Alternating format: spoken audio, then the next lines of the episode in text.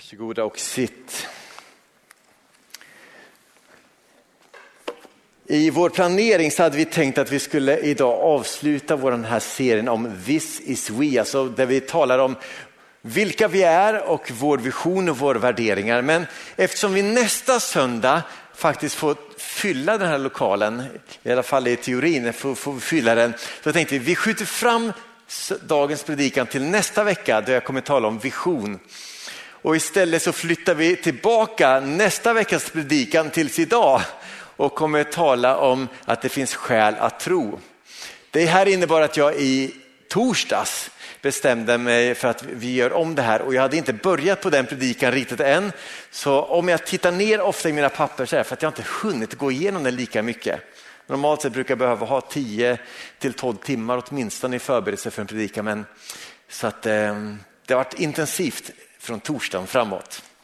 Ehm, så ska vi be. Herre, tack för att du är en alltigenom god Gud. Tack för att vi får sjunga om, om din godhet, om din trofasthet. Och Herre, vi ber att den här gudstjänsten ska få fortsätta i den här andan, att, att det är du som är i centrum för allt. Så Herre, vi vill lägga den här gudstjänsten och den här predikan helt i dina händer. Amen. Att vara pastor innebär att man många gånger att man får mycket samtal med människor och under större delen av min pastorstid har jag jobbat med ungdomar. Och de är duktiga på att ställa frågor. Ungdomar de frågar, ah, men hur hänger det här ihop? Det här hörde jag i skolan, hur funkar det här? Fast med åren så avtar frågorna och från vuxna tycker jag att de kommer allt mer sällan och man kanske bär dem inom sig ännu mer. Men jag vet att de finns där inne någonstans. Så därför har vi valt att plocka upp och det här med frågor är ju inget konstigt. Öppnar vi Bibeln så ser vi att Bibeln är full av frågor. Och Gud visar sig är inte rädd för våra frågor. Och ibland så kan det dyka upp frågor, några exempel på det här, att en av Bibelns författare ropar ut bara, var är du Gud? En annan säger att, har du helt tappat talförmågan? I psalm 28. Eller Habakuk säger att hur kan du bara titta på när vi lider? Eller min favorit då är den här från psalm 44. Vakna, varför sover du Herre? Res dig upp eller kliv ur sängen. Stöt inte bort oss för alltid. Och så kommer den här frågan, varför döljer du ditt ansikte och glömmer vår nöd och plåga? Och som kristen är det helt okej okay att säga sådana saker till Gud. Gud är inte rädd för våra frågor, han är inte rädd för våra känslor. Han däremot välkomnar dem för att det är i våra frågor som vi faktiskt kan få svar. Om vi aldrig ställer frågorna så blir vi många gånger svarslösa. Som kristen får man ställa frågor men också skulle jag vilja påstå att som kristen så får jag många frågor. Och inte minst när man jobbade med ungdomar så var det så att i skolan hörde vi att vi har kommit ur en evolution. Hur funkar det? Vad är sant? Vad är inte sant? De säger att universum är så här. Vad är sant? Vad är inte sant? Hur ska man förstå ondskan i världen? Vad är sant och vad är falskt? Hur, hur ska jag hantera alla de här frågorna? Och när man talar om det så kallas de frågorna för apologetik. Och alla de här frågorna kring, kring liksom de här äh, livets svåra frågor. Och som kristen så blir jag ganska ofta placerad i en kategori av människor som tror på sagor. Christer Sturmark som tidigare var ordförande för Humanisterna, han säger så här i en, i en av sina skrifter att, att, att tro på Jesus är lika intelligent som att tro på Harry Potter. Det är de likheterna han drar. Alltså det är ytterligare en saga, ytterligare en fantasi. Och därför tror jag att det faktiskt finns behov av att vi också talar om sådana frågor på söndagarna här. Och vi kommer nu eh, välja fyra söndagar där vi dyker ner i några av de här stora frågorna. Och eftersom vi inte hinner gå på, så mycket på djupet så har vi faktiskt, jag valt att eh, åka och intervjua en kille som heter Per Evert som jobbar för Klapphamn-institutet, en tankesmedja där han jobbar mycket med de här eh, apologetiska frågorna. Så att jag har intervjuat honom så de kommer upp från klockan 12.30 idag så kommer det första avsnittet att ligga på Youtube. Man kan gå in och lyssna lite mera och vi kommer dyka lite längre ner i de här frågorna. Sen kommer vi också att skicka ut och lägga tillgängligt om man vill lyssna ännu mer så finns det så mycket bra att lyssna på så vi kommer att göra tillgängligt det också. Apologetik då, jag har nämnt det några gånger. Ordet betyder egentligen försvar av den kristna tron eller att ge svar på den kristna tron, frågor kring den kristna tron. Och för min tro så har det alltid varit avgörande. Jag är liksom naturvetare i grund och botten. Så att jag vill veta, stämmer det här, stämmer det inte? Vad är sant, vad är falskt? Går det här att bevisa, går det inte att bevisa? Alla de frågorna är för mig jätteviktigt. Och de var jätteviktiga när jag började liksom säga, att, amen, håller den här tron eller inte? Fungerar det här med Gud eller inte? Är det här sant? Jag vill inte bara att det skulle vara att jo, det känns bra. Jag ville veta stämmer det här? Och ibland så kan de här frågorna, om de inte får svar, så kan de istället väcka tvivel och ibland kan de berövas på vår frimodighet och faktiskt många gånger även få oss att tappa tron eller lämna tron.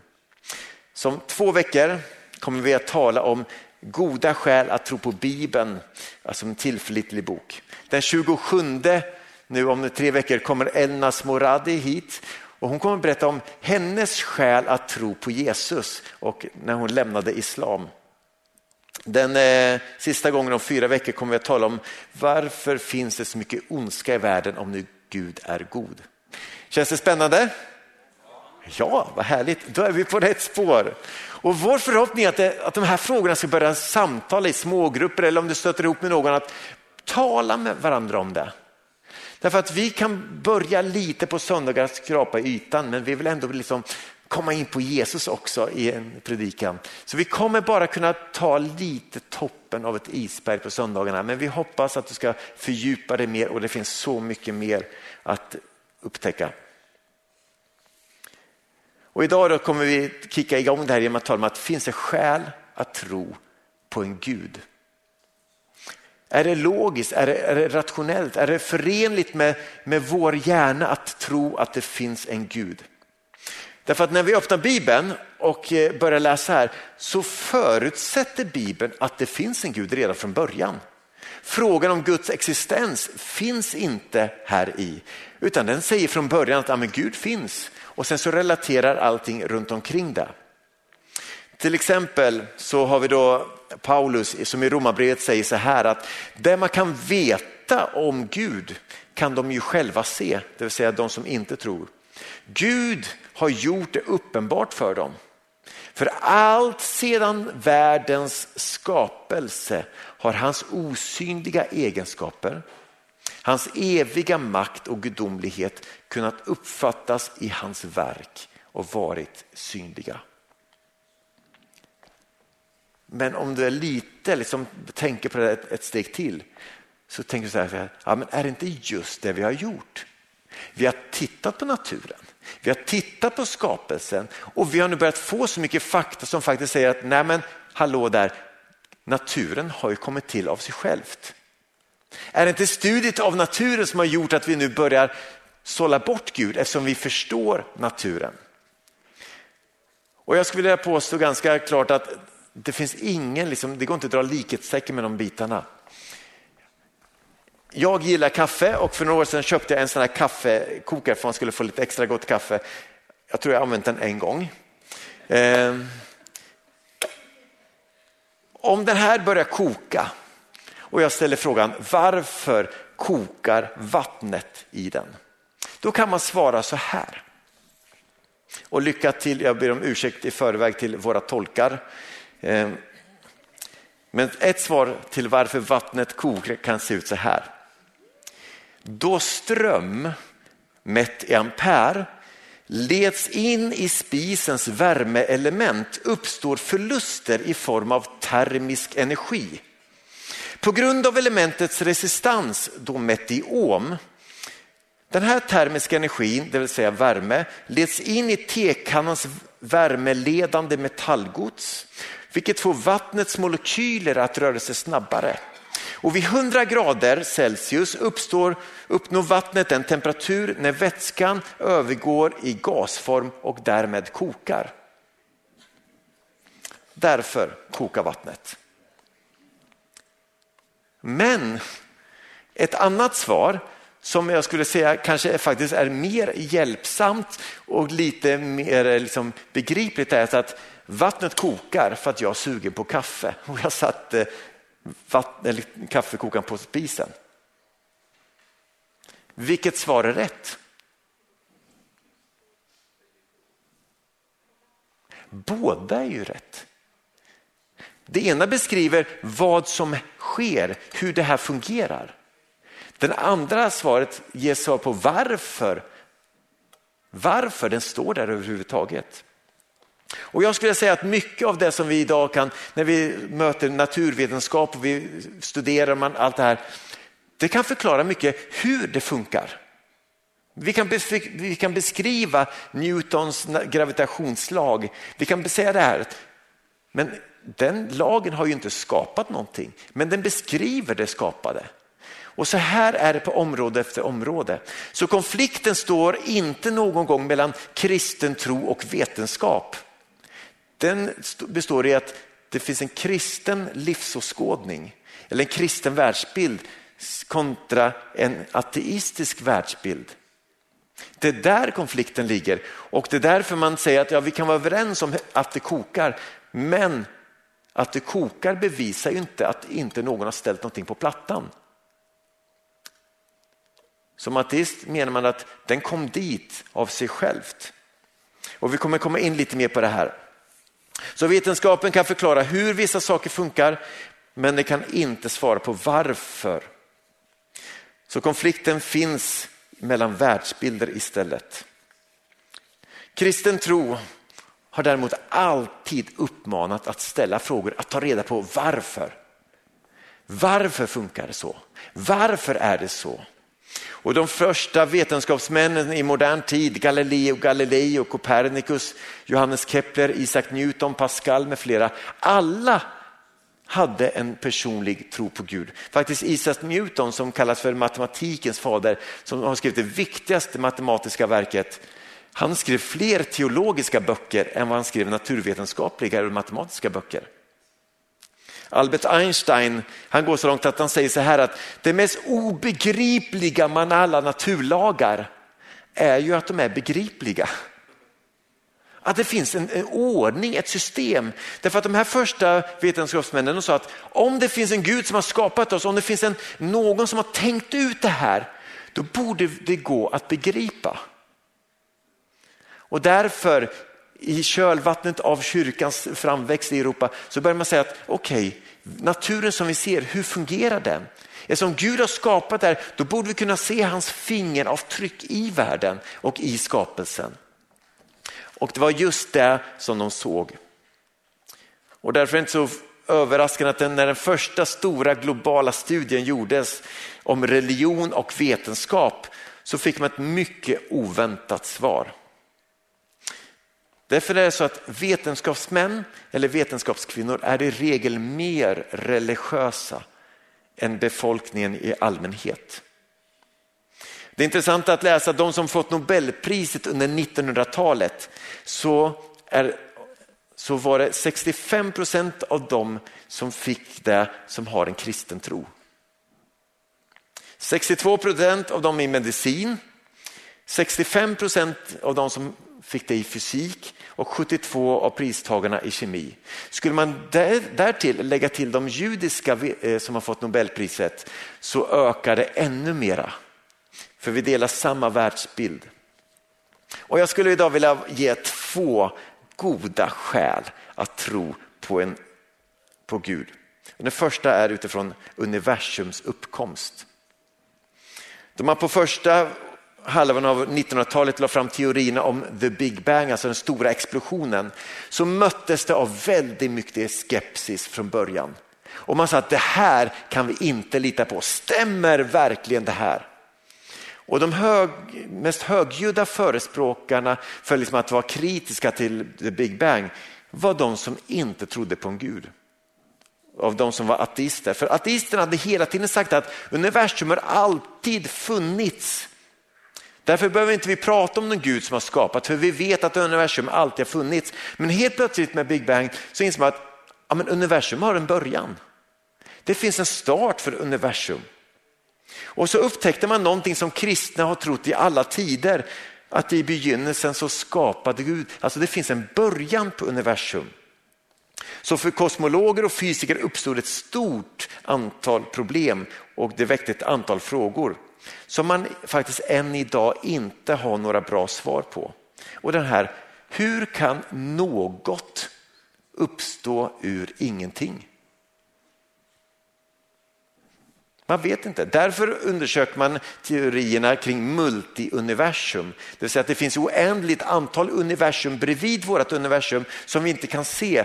Men det skulle förklara hur någonting från deras universum har spilt över in i vårt universum. Och helt plötsligt får det mig att tänka att det här är ju mer obegripligt eller det påminner mer om det här Marvel-universumet än vad det gör det vi kan se och förstå av, av vår samtid. så. En grundläggande naturvetenskaplig princip är den om orsak och verkan som du förmodligen läser i skolan. Alltså att om någonting blir till så måste det finnas en orsak till det. Det kan inte bara bli till av sig självt. Orsak och verkan. Och Det här var bland annat en av de saker som blev avgörande för ateisten och eh, filosofen Anthony Flew. Att han kom fram till att det finns en Gud. Han hade under fyra årtionden varit den mest högljudda ateistiska förespråkaren i västvärlden. Han skriver bland annat boken There is no God där han säger att det finns ingen Gud. Och han tog ett antal exempel. Men när Big Bang-teorin liksom fick fotfäste så började han inse att på något sätt måste universum kommit till. Och han började bit för bit inse att hans tro att det inte finns en Gud började krackelera. År 2007 gav han då slutligen ut en ny bok med titeln There is a God. Därför att han insåg att argumenten för att tro på en skapare är så stora. Det är förnuftigt menar han att tro på en Gud. Det är mer förnuftigt än att tro att ingenting kan ge upphov till någonting. Den andra frågan då som jag, som jag ska gå in på idag, det är den frågan om livets ursprung och livets komplexitet. Det var också en sån fråga som för Anthony Flew blev avgörande. Under 1900-talet så upptäckte man någonting som kallas för DNA. Egentligen redan i slutet av 1800-talet så börjar man liksom hitta de första spåren att man börjar inse att det finns någonting i cellen som ger upphov till det andra och så börjar man liksom experimentera, skulle det kunna finnas någon form av information i varje cell? Men under 1900-talets första halva så börjar det här ta fart. Och det har radikalt ökat vår förståelse av livet. Och den har revolutionerat hela vår sjukvård, hur vi bedriver sjukvård idag. Och DNA skulle kunna beskrivas som information. Information bestående av fyra bokstäver som eh, utgörs av olika kvävebaser och de här finns i DNA. Det kan liknas vid bokstäver som bildar instruktioner för hur cellerna ska fungera, hur kroppen ska byggas upp och allt sånt där. Med andra ord, i den första cellen som människan har när den befruktas, då finns redan all information om hur jag kommer att se ut redan inlagt i den cellen. Den informationen i den här första cellen sen säger åt de andra delarna att nu ska vi göra så här. Och så finns en färdplan, en informationsbank som skapar en människa. Den här informationen i människans DNA består av tre och en halv miljarder bokstäver. Om man ska likna det mot en bibel, en bibel har ungefär tre miljoner bokstäver i sig. Det är ungefär att i ett mänskligt DNA som får plats i en mänsklig cell finns det information motsvarande 1100 biblar ungefär. Skulle jag stapla sådana tunna på varandra så skulle inte taket räcka till. så mycket information i människans cell. Och vi vet idag att ungefär 95 procent av all den informationen vet vi vad den har för betydelse. 5 procent är vi osäkra på vad den har för betydelse. Men vi som människor behöver 95 procent minst av all den DNA som finns i människan för att vi ska kunna existera och finnas till. Evolutionsteorin hävdar att allt liv kom ur en enda liten primitiv cell och att den under årmiljarder har utvecklats till tänkande, resonerande människor. Fast det är någonting som man mer och mer ser hopplöst på.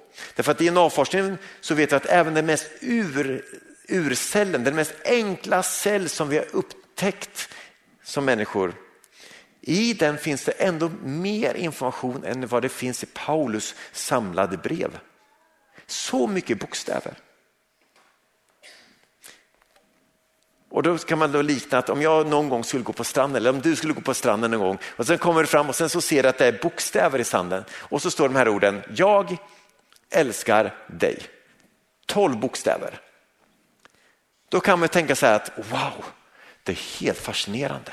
Tänk att vågorna har bildat de här bokstäverna och att fåglar flugit hit och klivit runt så att det bildar det här budskapet. Det tror jag inte att någon av oss skulle tänka. Därför att när det finns information i bokstäver så tänker vi att det är någon som ligger bakom det här. Det finns någon som har skrivit det här. Det här måste vara en förälskad person som är totalt kär och bara skrivit jag älskar dig till sin flickvän eller till sin pojkvän eller vad det kan vara. Det kan vi, därför att när det finns information så inser vi att det finns någon som har skrivit informationen. Och när det gäller människan eller om man säger den första cellen, i så fall en njurcell. Det finns så pass mycket information i den så att den kan liksom lösa 200 svåra problem som behöver lösas i människa, eller i en, i en första cell för att bara kunna överleva. Och sannolikheten av att atomer skulle råka trilla till rätt plats vid rätt tid och dessutom börja leva, någonting som vi människor inte trots all vår kunskap inte kan lyckas göra, skapa liv. Så tänker man att den här första cellen lyckades med det som vi inte lyckas med, trots all vår forskning och kunskap. Och jag skulle kunna tror jag, hålla på i ett par timmar till och gå igenom olika områden där jag tycker att det, man får se Guds fingeravtryck i naturen, i skapelsen. Man anar att ja, men det, det är kanske inte så enkelt att säga att ja, men vetenskapen har bevisat att Gud inte finns. Därför att det finns så mycket frågor som vetenskapen aldrig kan svara på. Man kan beskriva, ja vattnet kokar, det gick till så här. Men varför det kokar har man inte svar på. Hur kom kaffekannan på spisen har man inte svar på. Vem fyllde på vatten i den och vem la i kaffepulver? Många ateister gör det som eh, Många som säger sig vara ateister gör man att de säga att jag vill inte tro på en gud eller jag tror inte på en gud. Och så stannar man där och tänker att ateism innebär att jag inte tror på en gud. Punkt. Men om du frågar de ateister som är förespråkare för som Richard Dawkins eller Stephen Hawkins eller några av de här andra stora ateistiska eh, tänkarna. De säger nej, nej, nej, nej, det räcker inte. Om vi menar att vi inte tror på Gud, då får det konsekvenser också. Och det uttryckte både Nietzsche och Hume och eh, många andra eh, ateistiska tänkare.